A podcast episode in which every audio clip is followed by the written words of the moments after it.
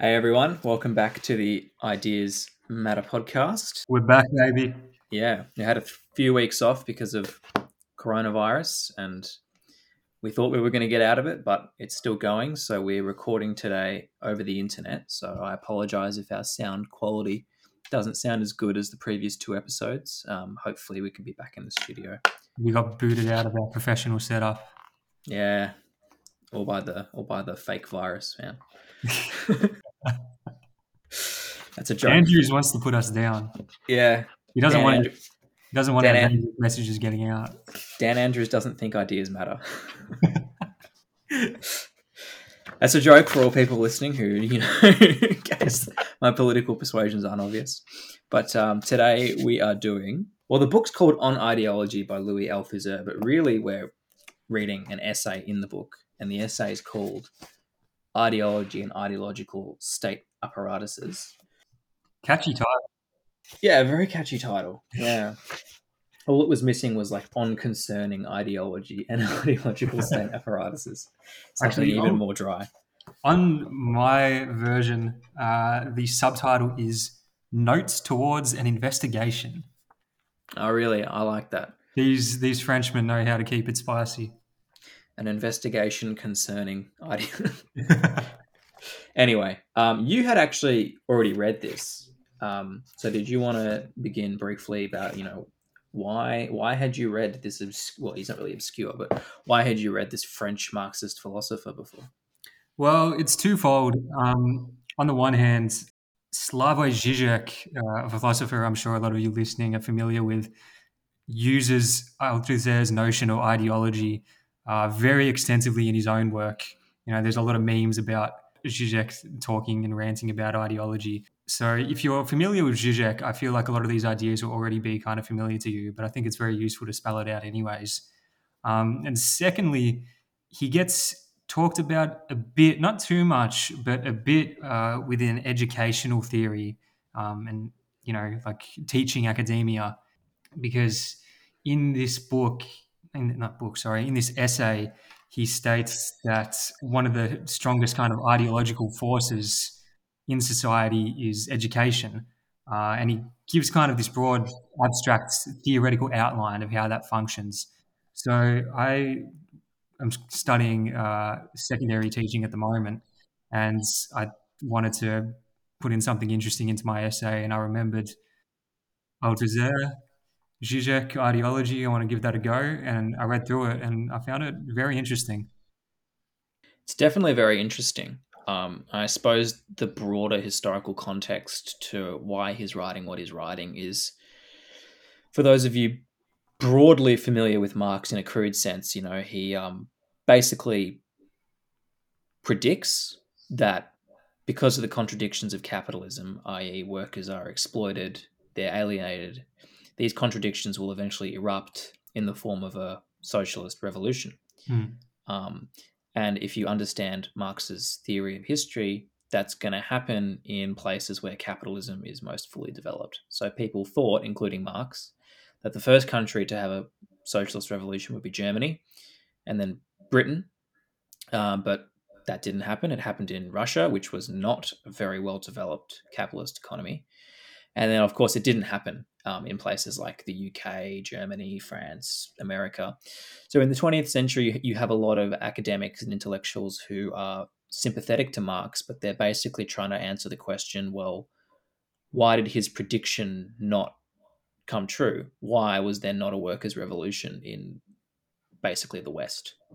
Um, so you have a lot of thinkers turning towards non-material forces because Marx is a materialist, trying to explain why this revolution never took place. Just a kind of a historical aside, there were attempts at a revolution in Germany, like right at the end of World War One, um, but they got put down pretty hard. Uh, but it looked like things were really popping off for a while.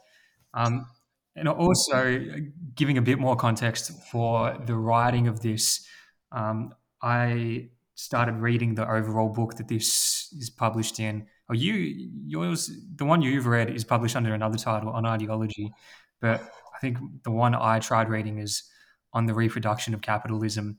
And he pretty much was writing it in response, like in the aftermath of the 1968 uh, student movement, uh, like big protest movement in France, where it really looked for a minute like there was going to be a revolution. Uh, you know, you had like hundreds of thousands of people out in the streets, like a general strike, all this kind of stuff that looked very promising. And he wanted to whip something together to give an ideological uh, slip of the tongue there, give like a broad theoretical outline of Marxism to uh, kind of act as a guide for people uh, who are newly becoming interested in these ideas in this time of social ferments. Yeah, definitely. When, when you said that there was almost a revolution in Germany, that did remind me that, um, you know, a lot of people don't know that the French Communist Party was huge all massive. throughout, massive throughout the 20th century, such that, you know, they actually ended up in cabinet for a while. Hmm. Um, mm. I think it was, was it de Gaulle who ended up doing a parliamentary coalition with the Communist Party, but, you know, quite deliberately sort of kept them out of important portfolios like treasury and that sort of stuff. But mm. they were so big in the French parliament that they had to be included in government. So they were a huge electoral force for a very long time. And then obviously, as you said, May, uh, May 1968 comes around and people thought that that was actually yeah, going to be a, a revolution. Mm. And uh, it's worth mentioning that Althusser was a very avid member of the French Communist Party. He was kind of like the philosopher in chief. philosopher in chief. I think more political parties need philosophers in chiefs. no, mate, we have uh, Josh Frydenberg. yeah, quoting quoting Ronald Reagan and, and, and Margaret Thatcher. Yeah, definitely. Uh, yeah, the chief ideologist of the Liberal Party. Uh, but yeah, as you mentioned before, um, you mentioned the term reproduction of uh, reproduction of the conditions of production. So basically, of, uh, reproduction. Yeah.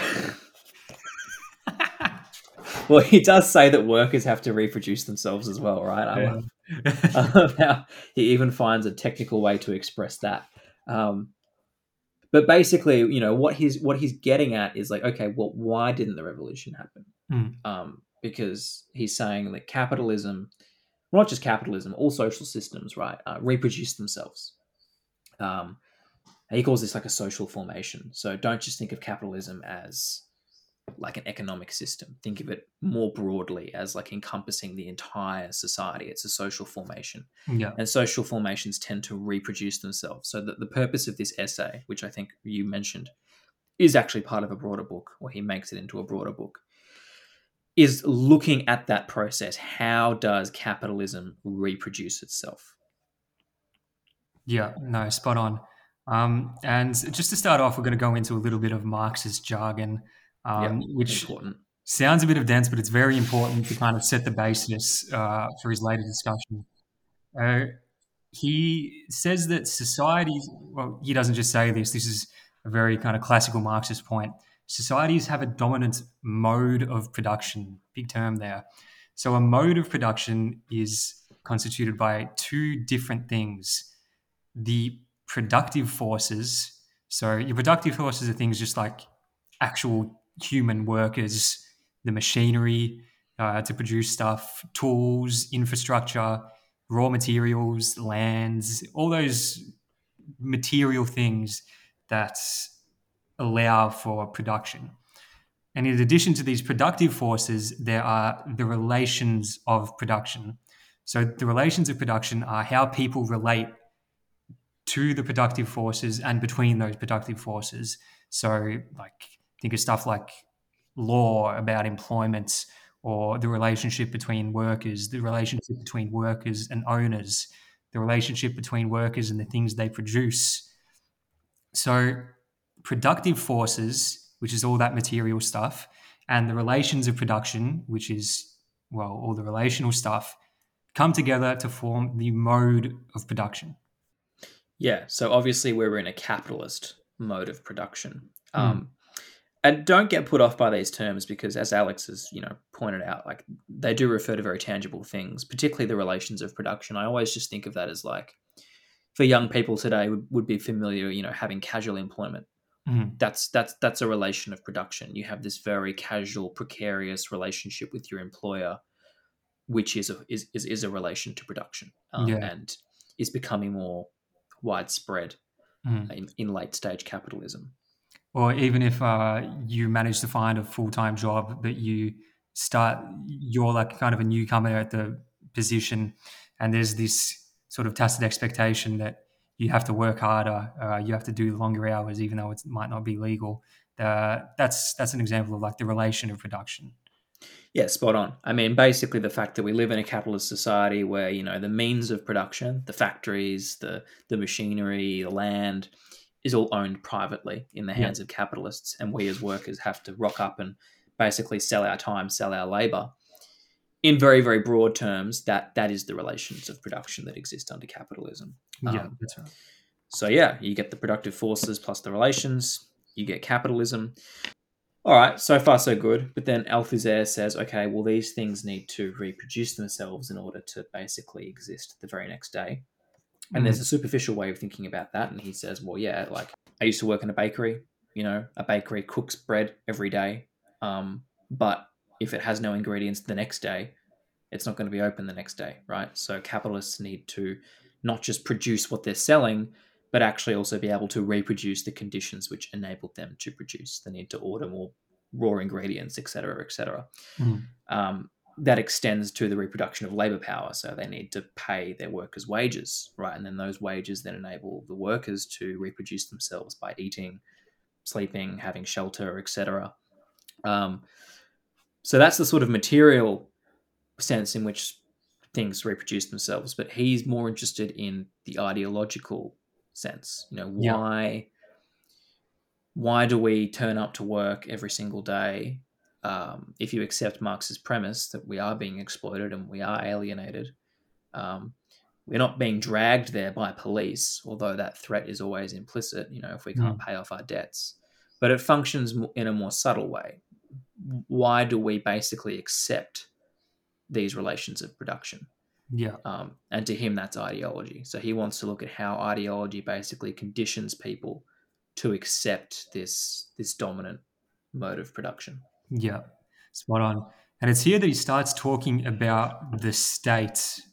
Um, and he distinguishes between two different things that constitute the state and reinforce the state. So there's what he calls the repressive state apparatus. He likes his, his big terms. But the repressive state apparatus is, you know, pretty much those governmental things that operate by like the implicit threat of violence if you don't follow along. So, like the military, police, uh, prisons, that kind of stuff. They're pr- repressive in the sense that they can come down on you, uh, come down on you, and come down hard to ensure that you don't stray too far from the acceptable bounds of the reproduction of this society. So, think of like a workers' movement getting crushed or something like that. Um, and in addition to this repressive one, well, as you were saying, it's, it's it's not just enough that there's this kind of like cold, hard, material operation of power. There has to be something that gets inside people's heads to make them go along with it too. And this is where he brings in what he calls ideological state apparatuses. So there are a number of institutions he points towards that uh, are examples of these ideological state apparatuses.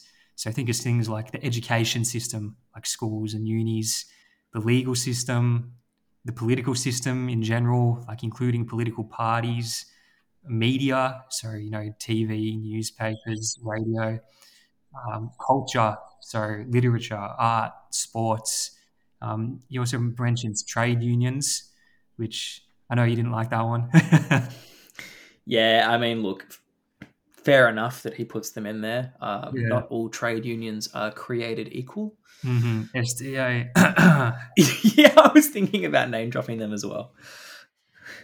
But he, he brings in an important point here where he says that where the repressive state apparatuses, so like police, military, etc., are entirely governmental, like they're public, ISAs, the ideological state apparatuses, exist as a sort of crossover between public and private. So there are some things that are public, like schools, the legal system, the political system, But also, there are a lot of private things that reinforce the ideology of the state. So these are things like I don't know, independent media, not in, I mean, independent of government media. You know, just general media, um, culture, private schools. So just because something exists privately in a legal sense doesn't mean it can it can't operate as an ideological state apparatus. Yeah, I thought he had a really interesting, brief, technical discussion of that public-private distinction, mm. which I really liked. He said, "Well, you know, the the whole distinction between that which is public, government, the mm. public service, something anything owned by the state, versus that which is private." He says, to quote, "I think it's a it's a distinction that's internal to bourgeois law." Mm-hmm. Um, you know, it's it's not a natural distinction. It it only exists in a in a capitalist bourgeois legal system. Yeah. And he says furthermore that for there to be private property, there needs to be a state um, to basically protect that private property mm. and to give it a legal system to enforce private property rights. Yeah. Um, so even though there's this sort of distinction between that which is private and that which is public, really uh, in a broader sense, they're all part of this mode of mode of production. They're all part of this broader system, and and splitting hairs between them is is really just internal to the system. Yeah, for sure. Um, speaking of other things internal to the system, he brings up the fact that all ideological state apparatuses are unified by the same ideology. So even though there might be sort of like bickering and some like discrepancies between the views of like individual ideological state apparatuses, think like trade unions bickering with uh, political parties or different media sources bickering with each other or with the political system, they all functionally operate to reinforce the same singular ideology, which he classifies the ruling ideology, the ideology of the ruling class. So that would be the ideology of the capitalists. Yeah, this was the one part where I wanted to push back a little bit, not necessarily mm. disagree. Yeah. Um, but I think it's just it's an interesting uh, thing to discuss where he says, yeah, there's this unity to ruling class ideology, mm-hmm. um, and I guess that ties in today with with the sentiment that both major parties are the same. We don't really have a choice. Um, mm you know, this is more a popular discourse in America, but this idea yeah. of left wing media and right wing media. Um, but fundamentally, they're both just capitalist media. They're both corporate media. They're not mm. really mm. that different. Um, in a broad sense, I think that's true. You know, like no no media today, corporate media that is, that's no matter how progressive, it's not really arguing for any sort of systemic change. It's not trying to overthrow anything. It's still capitalist. It still believes in private property and it's broadly status quo. And that's what he means by, you know, ideology is basically serving to perpetuate the status quo. But I think, I don't know, there are also, I think, meaningful diff. I don't know how meaningful they are, but I do think there are interesting distinctions and differences within the quote unquote ruling class that mm. are interesting. Um, and I don't think he would necessarily disagree with that either because he does talk about contradictions. Yeah. And contradictions tend to play out in the cultural sphere.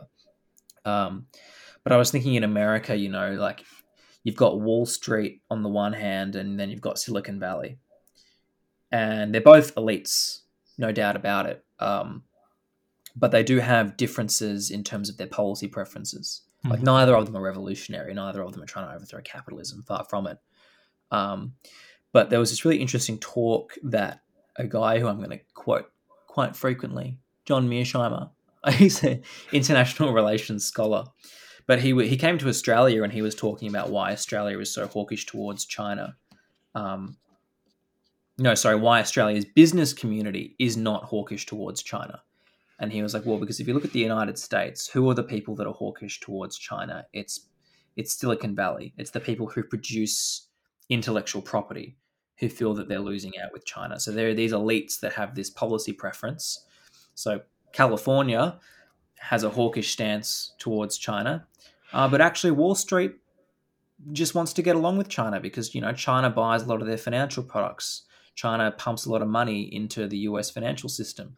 So they're both elites, but they have differing policy preferences. Uh, and he says, well, the reason why in Australia your uh, business sector is so uniformly doesn't want to be hawkish on China is because you don't have an advanced manufacturing sector. You sell up minerals and sell them to China, and you have a pretty you know decent financial sector. Both of those sectors rely on China, so you don't really have dissent within the business community. Whereas in America, you've got like two different kinds of elites, but ultimately their policy preferences just derive from their material position in in, in the system. Um, but yeah, I just wanted to not disagree with the statement there's a unity to ruling class ideology because they're mm. both capitalist, but it is interesting how there can be contradictions within it as well, which I think is something that he would he would agree with. Yeah, no, I think that's an interesting point. Like he, yeah, I, I feel like he definitely would agree with the fact that um, different elements uh, of the ruling class can have, you know, opposing views, but I think he'd respond with the idea that they might be opposed on certain things, but they are fundamentally still beneficiaries and want to continue in the same, you know, socio-economic structure of capitalism. Yes. It's capitalism with different kinds of winners, but capitalism nonetheless. That's a good way of putting it. Capitalism with a different kind of winner. You know, at the moment, it's just the wrong people being oppressed. Um, I mean, it's like that Joe Biden quote, right, where he met with these donors and he was like, "Nothing will fundamentally change." Yeah. You know, I, I, I don't doubt the sincerity of like Joe Biden and the Democratic Party in their hatred of Trump. Mm. But that doesn't necessarily mean that they have a different ideology to Trump. Yeah, for sure. In in the sense that Althusser uses ideology. Yeah. Um, they still want to perpetuate the same system. They're just angry that this guy is the head of it. Yeah, one hundred percent. Just to kind of summarize what we were just talking about in regards to the uh, repressive state apparatus and the ideological state apparatus, we could just sum it up by saying the repressive state apparatus uh, reproduces the relations of production by force, whereas the ideological ones reproduce it by thought. So force versus thought. Um, and it's around here that he starts getting into the education system, which I love this part. This part was so cool to me. Yeah, uh, take it away, man. So uh, he he, I'll wind you up. So he, he says that the uh, the biggest, you know, the most effective ideological state apparatus um, in medieval times was the church, and mm. that's kind of that's kind of obvious to anyone who's done even a modicum of history. But in modern times, the most effective ideological state apparatus, that is the most effective institution at reproducing capitalism, is actually the education system. So schools. Um, what do you make of that, Alex? As someone study as someone studying to work within this system, I completely agree with it. Um, you can see this especially in the kinds of subjects and like the sort of curriculum that's offered uh, to students. Like people have this idea that like, oh, like we need to stop putting ideology, put these social issue ideas into the curriculum. But the curriculum is and always has been like an ideological product. You know, think of like how many students in VCE, how many schools offer something like business management uh, versus you know other subjects that don't necessarily back up the larger ideological structure in a direct sense. I, I think the numbers uh, when I last saw them uh, for an assignment I was doing last year, the amount of schools that offer VCE business management or accounting uh, for non-Victorian listeners, VCE is pretty much like our senior high school, uh, senior high school strand where you do VCE subjects and then you can go into university the amount of schools that offer VCE business management or accounting are 816 of around about 900 schools in the state. Um, compare that to philosophy, uh, which is only offered in 94 schools, and you get a sense of the Christ. Yeah, you, you, get a real sense of the kind of priorities uh, of the curriculum in reinforcing certain ideological ideas. um, well, yeah, I mean, anecdotally, philosophy didn't run at my high school. They, to you know, to his credit, the vice principal tried to get it running because he was going to be the one to take it, um, mm. but he couldn't. He could. I think he needed twelve students to indicate that they would do it before the school would run it, um, and he couldn't find twelve students who wanted to do philosophy. But we did. We we we did run business management. Um, we did run accounting. We did run legal studies. Oh, we did yeah. run economics. And those are some of the most popular subjects in VCE. Like yeah. if you went to a Victorian school, you probably did one of, if not most of those subjects that you just listed out. I mean, I did economics. Mm. S- still liked it, uh, but would have preferred to have done philosophy as well. Yeah. But one of the reasons that you got for why people didn't pick it right is well, how's that going to help me get a job?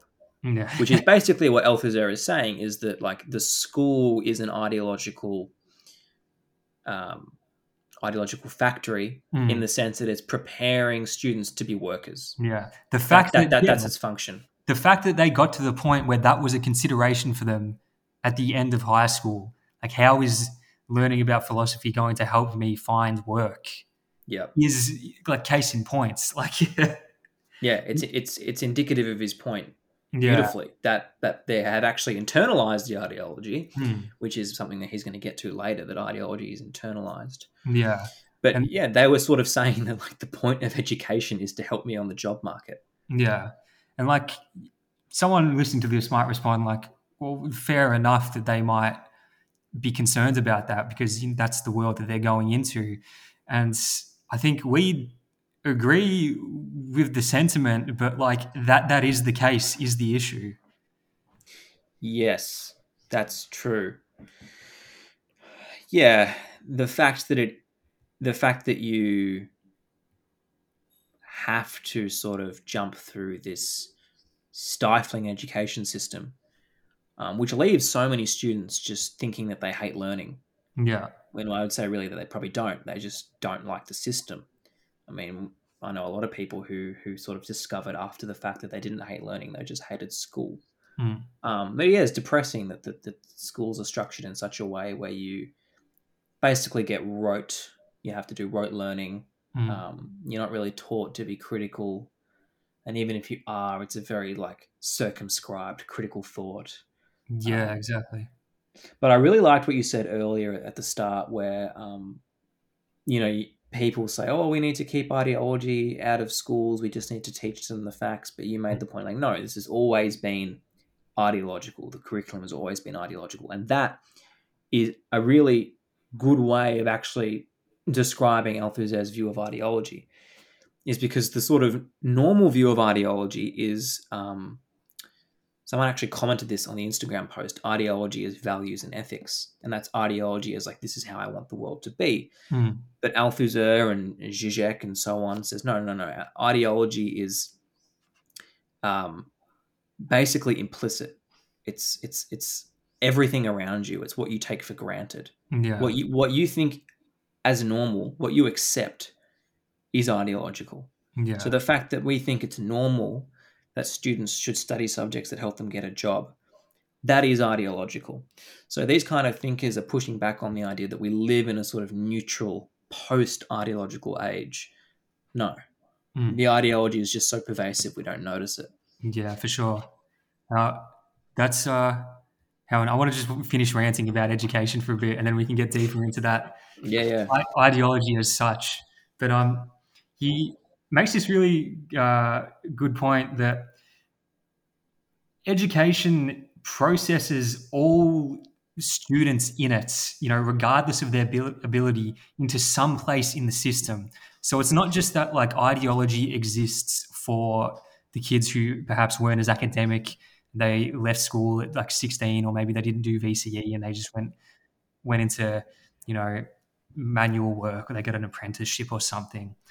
There's kind of ascending layers of ideological conditioning, ideological points within the system. So maybe if you're the kind of kid who, you know, you finished VCE, but you weren't, you're not all that academic, but, you know, you still go to uni, you might end up as like I don't know, like a white collar worker or something, and you go a bit higher up and you go to like kind of I don't know petty bourgeois. You might be a business owner or something, and you go higher and higher to what he calls the agents of exploitation. So that's the capitalists, you know, executives, CEOs. That's the highest point. The people who have been conditioned, even though they're very good academically, it doesn't mean that they're outside of ideology. They have been funneled through ideology to the top. And he, there's also what he calls the agents of repression. So this is like military heads, police heads, uh, political figures, uh, people high up in government bureaucracies. And my favorite, uh, what he calls professional ideologists or the high priests of ideology. So this is stuff like, I don't know, like economists or academics and stuff like that. I just love. I love the term high priest of ideology. It's so cool.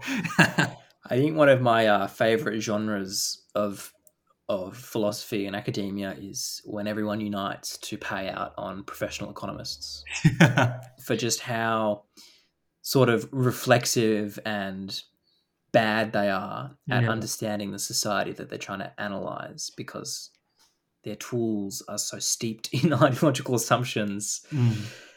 Yeah, I mean they really are. Yeah, the high priests of ideology. Um, you can, you know, go and do your master's degree in econometrics or applied macroeconomics or microeconomics and I don't know, end up working somewhere like Treasury or the Grattan mm. Institute, not to pay out in the Grattan Institute, but and then just produce these like policy proposals um, where basically all you ever say is like, oh no, we shouldn't we shouldn't do this healthcare policy that's going to save lives because you know the return on every dollar is so small.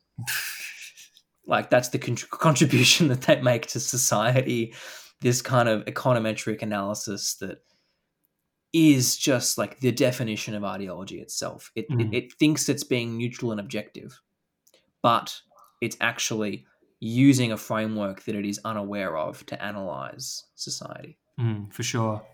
Uh, i just have one last thing to say about education. Uh, the I like how you mentioned before uh, a lot of uh, content uh, in schools is just presented as kind of like rote learning, and there's no criticality developed in students, or if there is, it's very shallow, or it's it's kind of it's with with blinders on.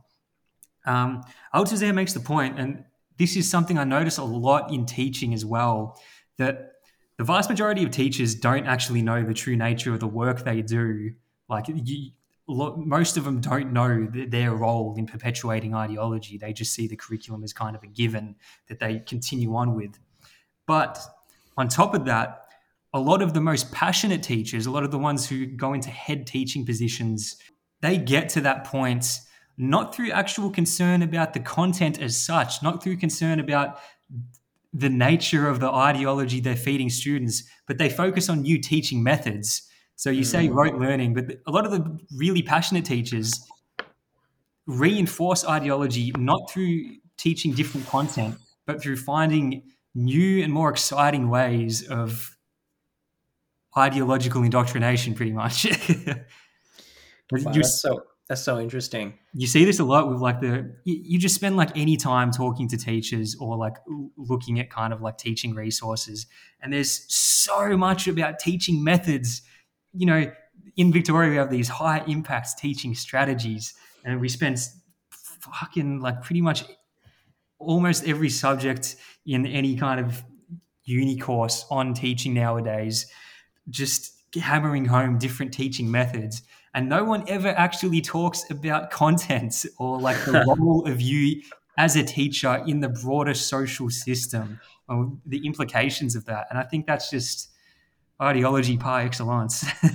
that really is ideology par excellence. It's like, whoa, we're giving kids this medicine that tastes like shit, and no one wants to. No one wants to take it. You know, maybe we should give them something else. Why are student grades going down and down and down? I mean, I think in Victoria, like more than fifty percent of fifteen-year-old boys are below the reading requirement now. Yeah, we um, keep Yeah, it just keeps getting worse and worse and worse.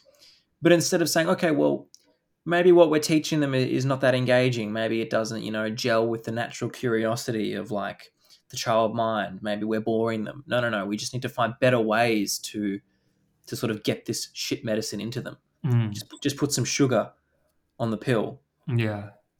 No, So it's, sure. it's depressing. No, it is. It is absolutely depressing.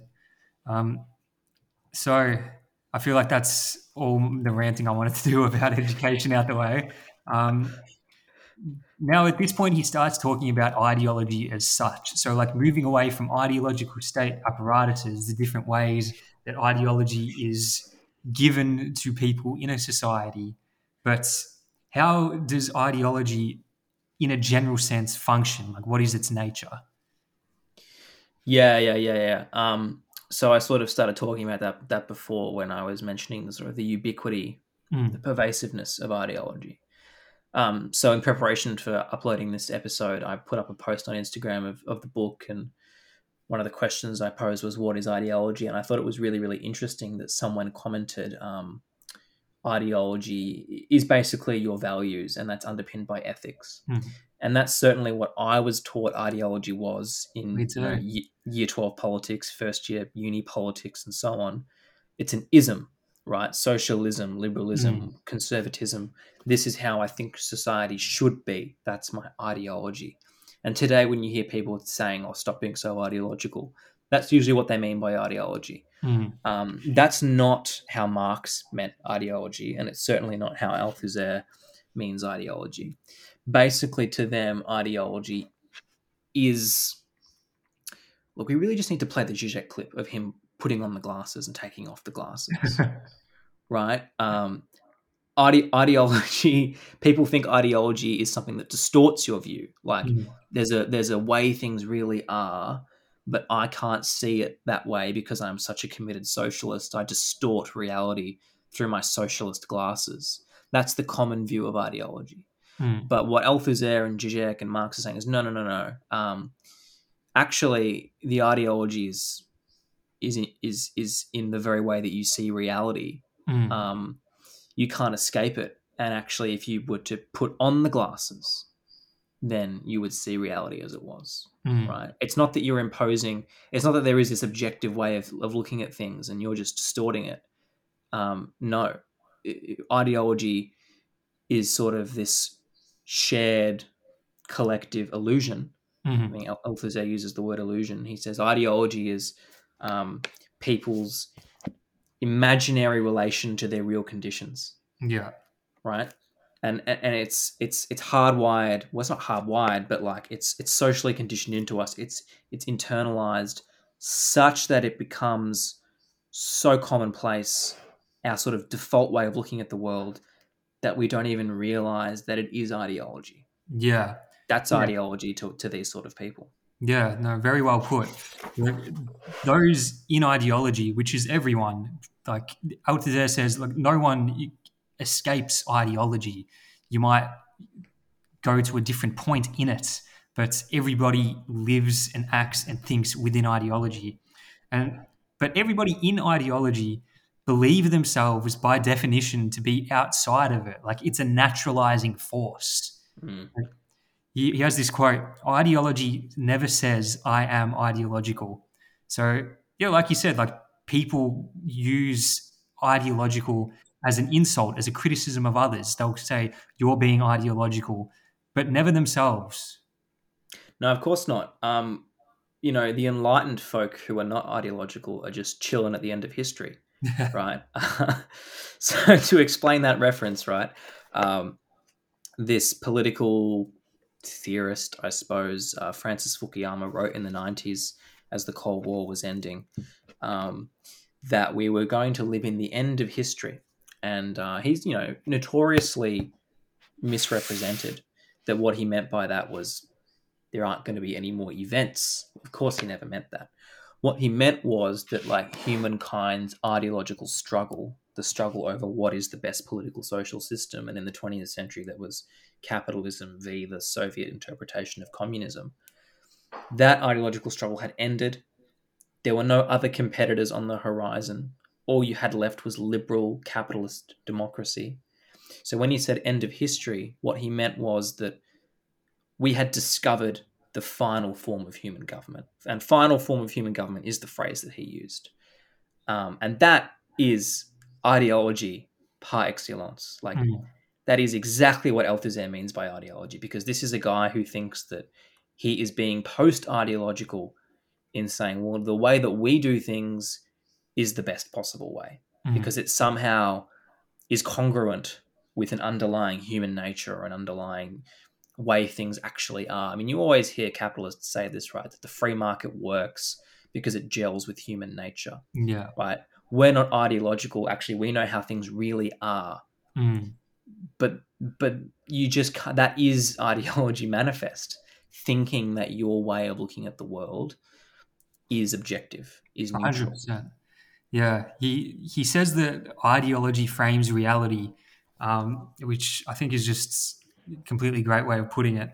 Um, and also, like you were talking about, how ideology has a way of making people feel that the way we currently live and think just works with human nature. Um, Althusser says that uh, ideology creates an big big word here omni historical reality. So ideology creates a way of thinking about the world that exists has always existed and will always exist. Like ideology to people who live in it is like an eternal truth of the world. I think of people who support capitalism and they go people have been like buying and selling stuff for like all of history. That's completely natural that you know we're just living as people always have like We've always been at war with Eurasia. to to quote George Orwell. But no, that makes sense the way that you just described it because I didn't I didn't get that part of the book initially. I was like, well, what, what does he mean that ideology has no history? Ideology is omnipresent. It's eternal in the same way. He starts mentioning Freud, and my eyes glazed over. um, but that makes a lot of sense, and it's particularly the example you just gave of like, yeah, how do capitalists defend capitalism? They say, well, it's natural. It's always existed. If you were to plonk yourself in ancient Egypt, you'd find proto free markets, right? It, it, it's not ideology, it's just the way things really are. Um, and that is a mode of thinking that, that says how deep you are in ideology when you think mm. it's this eternal, eternal way of being. Yeah, for sure. And he has this uh, very complicated sounding phrase uh, that, that, I thought was very pivotal to his argument about ideology. Um, ideology is a representation of the imaginary relationship of individuals to their real conditions of existence. Mm. And what do you think? What I think he means by this is that imaginary relationship of individuals to their real conditions of existence. You know, think about like you, were talking about right at the beginning, the casual worker. How ideology would frame the kind of existence of the casual worker is that you're kind of like you're an entrepreneur who freely chooses between like flexible working arrangements you have freedom in this system and you're exercising your freedom by choosing different employers at will with no uh, kind of no baggage or no duties between you or the employer whereas the reality of this situation is you are a completely precarious casual worker who is always on the edge of not being able to survive anymore. Yeah, absolutely. I mean, it's kind of like the imaginary. There's a perfect example, right? The the imaginary condition is, oh, how lucky am I? I have this casual job. I don't know when my shifts are going to be next week. that's that's amazing because I can fit my university around my casual work. You know, that's how it's always sold. You know, mm. casual work is good for students. I don't get sick leave. How amazing! Uh, but the real condition is, as you said, like no, you're incredibly precarious. Uh, you can be fired on an instant's notice. Um, you haven't got sick leave. You haven't got annual leave. Mm. Um, and yeah, I don't know where my shifts are going to be next week. So how do I know what I'm going to study? Yeah right? Um, my real condition actually sucks. Mm. But there's this ideology of like, oh, isn't it great that um, you know we can be so flexible today? We have mm. flexible workplaces. Yeah. No, it sucks. no, for sure. And something that really comes to mind for me around this part of uh, Althusser's discussion of ideology is the idea of like like mindfulness, the mindfulness movement, and like positive Yeah. psychology. Yeah. Uh, like this idea that like you can keep your work at a complete remove from your emotional life, and you can create this insulation between self and the world around you, and just live and think in a way that makes you at harmony with your conditions, even though they might, in an objective sense, be horrible.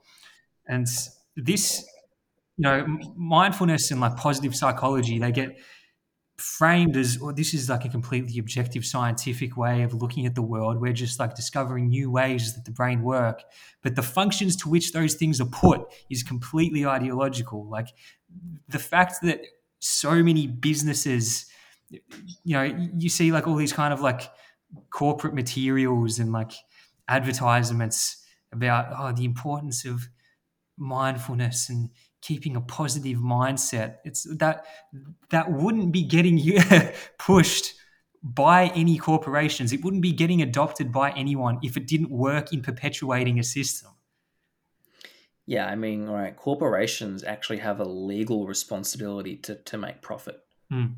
Right. It's in it's in the law. Um, so they're not going to do anything that doesn't help them make a profit. yeah And so, you know, when you see them promoting mindfulness and all this sort of stuff, it's always for ulterior motives. It's for Mhm. cynical purposes. And I have nothing against mindfulness. I think it's Mm. fantastic. I think a lot of these Eastern practices are really, really insightful about the human condition. But what our system does to them is it takes them, it bastardizes them, commodifies them, and then repackages them as ways to be a more productive worker. And what is so fascinating about that is it is literally what Marx predicted would happen. And I have to read this quote from Marx about capital.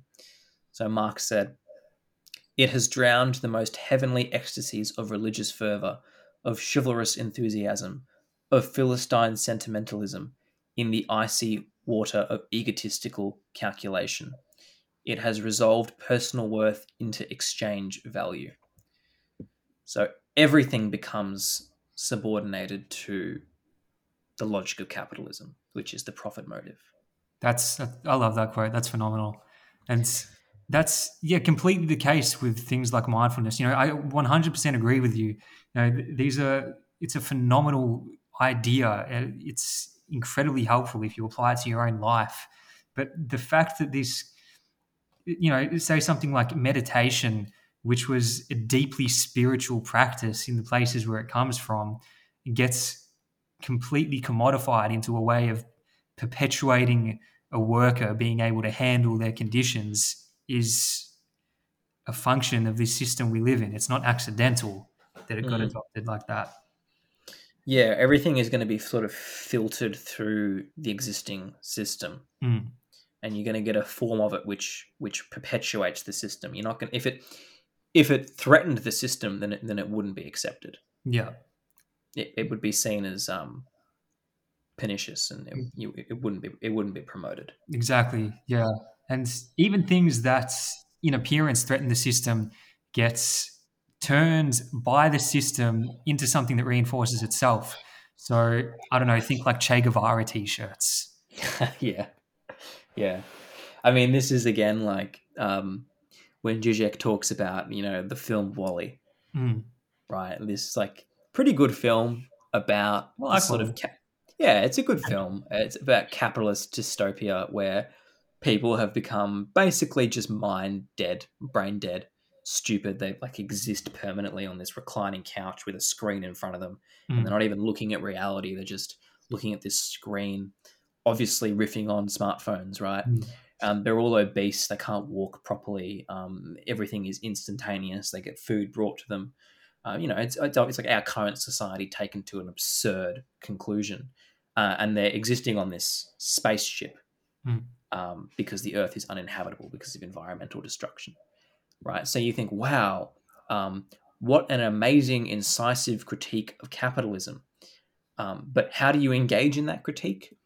You go and you buy, you consume a movie ticket, and you sit there eating your popcorn and drinking your soft drink like the characters in the film, and then you leave and you you know have a five ten minute discussion about what a good critique that was. And then you sleep easy that night because you feel like you've you know criticized the system. Mm. but what has happened is that the resistance to the system has become commodified and incorporated into the system so that you can go and feel like an anti-capitalist without actually doing anything that threatens capitalism 100%. And Zizek has many great examples in a similar vein, like the idea of, I don't know, buying like organic food or like getting getting that water where you, when you buy the water, it says on the back, like it says on the label, uh, every purchase of this water uh, donates one dollar to uh, children without water in so and so country, and Mm. it's your consumption is turns into this people's I'll, I'll rephrase that people's instincts towards making a better world gets turns into a form of consumption that reinforces that same system Yeah, absolutely. Because you can easily conceive of a situation where, like, yeah, you buy a bottle of water, right, and mm. every dollar from that from that sale goes towards, I don't know, a village in Africa that doesn't have clean drinking water. yeah But it's equally as believable that the reason why they don't have clean drinking water is because the same that the plastics company that produces those water bottles has polluted their river. exactly Like that is the irony of, of the situation. That's probably not that far from the truth. I'm sure there's something exactly like that. i would not be surprised one bit um, but i feel like uh, there, there's still a bit more in terms of Althusser's uh, theorization of ideology Yeah, I think we should we should talk about how um this is what you were going to bring up the interpolation of Yeah. subjects. Yeah. Yeah. Okay. All right. Cool. So, by per Althusser, ideology turns individuals into subjects. Now, subject is kind of like a, a philosophically loaded term, um, but in terms of how he uses it, think of subject in terms of like a feudal lord and his subjects. You are turned from an individual who have your own kind of like inner experience, you have your own sort of life independent uh, of the system you live in, supposedly, and you get conditions into being a subject of that system that reinforces that system. As he says it, uh, there is no practice except by and in an ideology, and there is no ideology except by the subjects and for subjects. Yeah. So he he says that basically ideology functions to interpolates individuals as subjects. And really what that means is that it like turns individuals into subjects in, in the way that you that you just said. Mm. Um, and he gives this example of like someone walking down the street and a police officer is like, Hey you um, and you turn around and you acknowledge that th- the police officer is talking to you. And so really what he's trying to get at is like in that moment, in that instant, you have recognized yourself as someone who is subject to the police officer's power. Yeah. So yeah, I, I love this example so much. it, it really like goes down to the essence of it. Like in this 180 degree turn of you walking forward, you hear, "Hey, you." You turn around, you see the cop talking to you. You turn in that 180 degrees from an individual into a subject. Yeah. And it, this took me a while to grasp because I was just getting hung up on like the use of the term subject. Um, Very, because very usually, philosophically loaded. yeah, because usually subject sort of has more positive connotations, right? Mm. Like humans acting as subjects rather than objects. It's Mm. when you say a human is a subject, you usually mean that they're uh, exercising their agency. Um, but he's he's using it in like subject is, is in subjugation. Mm. Uh, you are subjected to something, and so you recognize the authority that you are subject to in this moment. Um, and that's just an example, but there are plenty of examples. I mean, like we're in lockdown right now, um, and it would be so easy for me to to to break those lockdown rules, and I'm not going to. Uh, I don't want to. Um, but I'm sort of implicitly, tacitly accepting the governing ideology. And by that I mean the ideology of like you should follow the law and you should do what the government says Mm. because they're trying to protect you. Now, in this particular instance, I happen to agree with that, but like that is an example of how ideology functions to Althusser. Mm. I am in my actions living it. Yeah, no, that's a that's a great example of COVID, um, and he has this point as well, uh, going back to the idea of like ideology being omni-historical. So ideology exists, has always existed, and will always exist. People as ideological subjects are also the same as that. Like you and I, everybody listening to this, are always already subjects. So within the framework of ideology, there was no point before you going processed, you getting processed through ideological state apparatuses.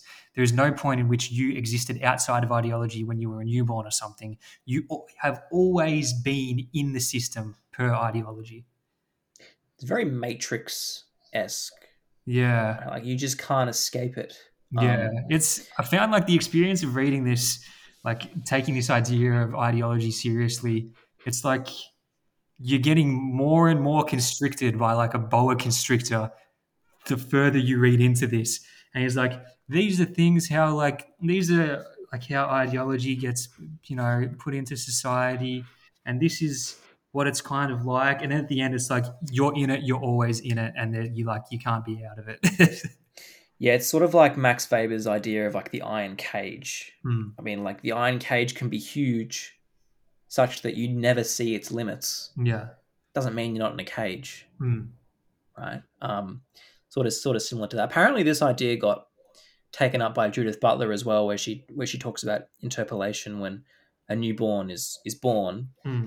and the doctor or the parents like that's a girl, Yeah. right? So she, her she is subjected to that identity Mm. from the moment that she is born and then for the rest of her life rather than expressing her individuality. Um, she basically like grows into that role that she's been assigned to. Mm. but it's that it, the, the the crucial point is it's it's that inter, it's intersubjective. It's someone saying well that that is a girl. Yeah. or that or that is a boy. Yeah. right um, and then that is sort of consigned onto them. And you're never so as you were saying you're never not a subject. You're always subjected to ideology because of how pervasive it is. Mm. That's that's a very interesting point. We- should read Butler sometime and do a pod on him. yeah i do want to i do want to read um, judith butler and other feminist thinkers because it's um was conspicuously absent from my philosophy degree Yeah. No, I'm exactly the same. I don't think I ever was given a, a feminist philosophy reading uh, in my whole degree. which is pretty funny when you consider like you know what all the hysterical right wingers say about like oh you know these students they're being taught all these radical left wing things like no like I did a philosophy degree and I learned Locke, Rousseau, Hobbes, um, didn't learn Marx, did, certainly didn't learn any feminist thinkers. You know, it was basically just like a who's who of of liberalism Mm. uh, how amazing is liberalism? so, you know, it's total bullshit that like universities are these like left wing, left wing machines. Mm. Yeah, no, it's. I, I feel like, in a sense, like socially, in terms of like social politics, they are usually very left wing, but in terms of like their material politics, they just perpetuate the system. Oh yeah, I mean this is a whole podcast in itself, right? Like the reason why it's easier for corporations to be socially progressive but economically status quo, Yeah, uh, because social progressivism, even though it's good, I agree with it, doesn't it doesn't threaten the system. you might say it acts as a re- ideological reinforcement. Well, exactly. You know, it's it's it's not a problem uh, that we have these CEOs and bankers with too much power. It's just a problem that they're all men, Yeah, right? It- Um, it's a um, way of kind of like the steam like the pressure with, that the system creates getting reinforced getting like released in such a way that it reinforces the system itself Yep. That's a good way of putting it. Yeah, it's like it's like a safety valve. Yeah. You got to let off a bit of steam, so these people feel like you know they're being conceded to, uh, and we'll concede to them on like the socially progressive stuff, because really their power. I mean, it's just like Marxism 101, right? Their power derives from the material stuff. Mm. Uh, it derives from like the economic base. Um, doesn't derive from anything else. So Yeah. we can concede to you on, um, you know, having gender quotas, racial quotas, um, greater diversity, and all these things are great and wonderful. Um, but the reason why they get conceded to so readily in some sectors, but things like a wealth tax or higher taxes on the rich don't get accepted, is because the latter would actually threaten the source of their power, and Mm. that is economics. Yeah. No, one hundred percent. Uh, Well, I feel like we've done a pretty good job of going through his uh, his discussion of ideology. Was there anything that we missed out on? Because I've Look, um, I mean, we hit the interpellation. Um, I think we, we, we got the, the broad outlines of of Althusser pretty Cool. well across. I mean, if we didn't, please feel free to let us know. Um, but yeah, I mean, well, is there anything you wanted to add? Yeah, I just wanted to have a dis- short discussion about. Well, we've heard all this about ideology, about how it's created, about how it's reproduced, about how pervasive it is, but the question remains: what next? Mm, What what do we do with this information? what is to be done? As Uh, John Lennon once said. I mean, as uh, Althusser was not just a Marxist; he was a Marxist-Leninist. So I'm sure he'd yeah, right. He Oh, he loved it. he loved the Beatles. Yeah. uh, I feel like what Althusser would say, uh, what we have to do next is, well, we have to fight a class struggle because even though the proletariat, the workers, are subject to this ideological system, their material interests are completely opposite to the running of this system. And maybe we would, we would, you know, we would still be in ideology if we moved to, say, a socialist society, but I think Althusser would say well, that is a far preferable ideology to be in. I, I don't think Yeah, he's. yeah. I don't think he. It- It's easy to hear like his talk about ideology and think it's like this completely uh, malicious force, but Mm. I think he's he describes it in a neutral way. It's malicious in capitalism. I don't think he thinks it's malicious as such. I completely agree with that. And then there's, there's always this really easy way to just sort of disregard critical thinkers and left wing thinkers by saying, well, uh, that's always going to be the case. Um, you know, they're, they're not actually saying anything that profound. Um, and the what what you, what you just said is like the perfect retort to that. It's like, yeah, I mean, he's not saying that this is a conspiracy. He, he, he's not saying that there are people in a back room um, devising the ideological conditions of society, right? Because everyone accepts it, and then it works to to reinforce the status quo. And you know, to a certain extent, right? Like you sort of need this to a degree. I mean, Mm. you can't have just like total chaos. You need some form of social conditioning. Mhm. Um, but social conditioning in the service of what? Is it going to Yeah. be social? Are you going to be socially conditioned to live your life as a cog in a machine, or are you going to be socially conditioned to help others and to try and create a society full of human flourishing? Yeah, And I think the way that you said it, of like, well, yeah, ideology is pernicious in capitalism, um, but if we moved to a socialist system and that started to perpetuate itself, I mean, that's definitely an improvement. Mm. Well, I don't think we can top that. Um, do you want to end it there? I mean, it only took three episodes for my political uh, political views to be made so explicit. Um, yeah, I mean, let's let's let's wrap it up. Let's wrap it up there. Our Hmm. formal discussion of of Althusser. Um, what what do we want to discuss next? Where are we going from here? Let's let's sate the appetites of uh, of our listeners.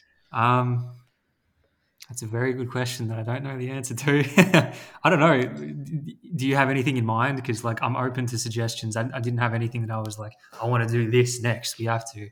Like, Yeah, I mean, I would like to do like three or four episodes, slightly different to the structures of these ones, where we discuss singular texts. Like, I want to do a uh, what is liberalism, mhm. what is Marxism, Yep.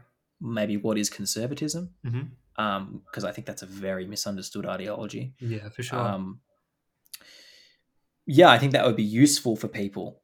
Um, and sort of Mm. once they listen to those things, then everything else that we discuss will make a lot more sense. Mm. Um, there is a book that I really will that I will read in the next month or so, um, "Communitarianism and Its Critics" by Daniel A. Bell, Mhm.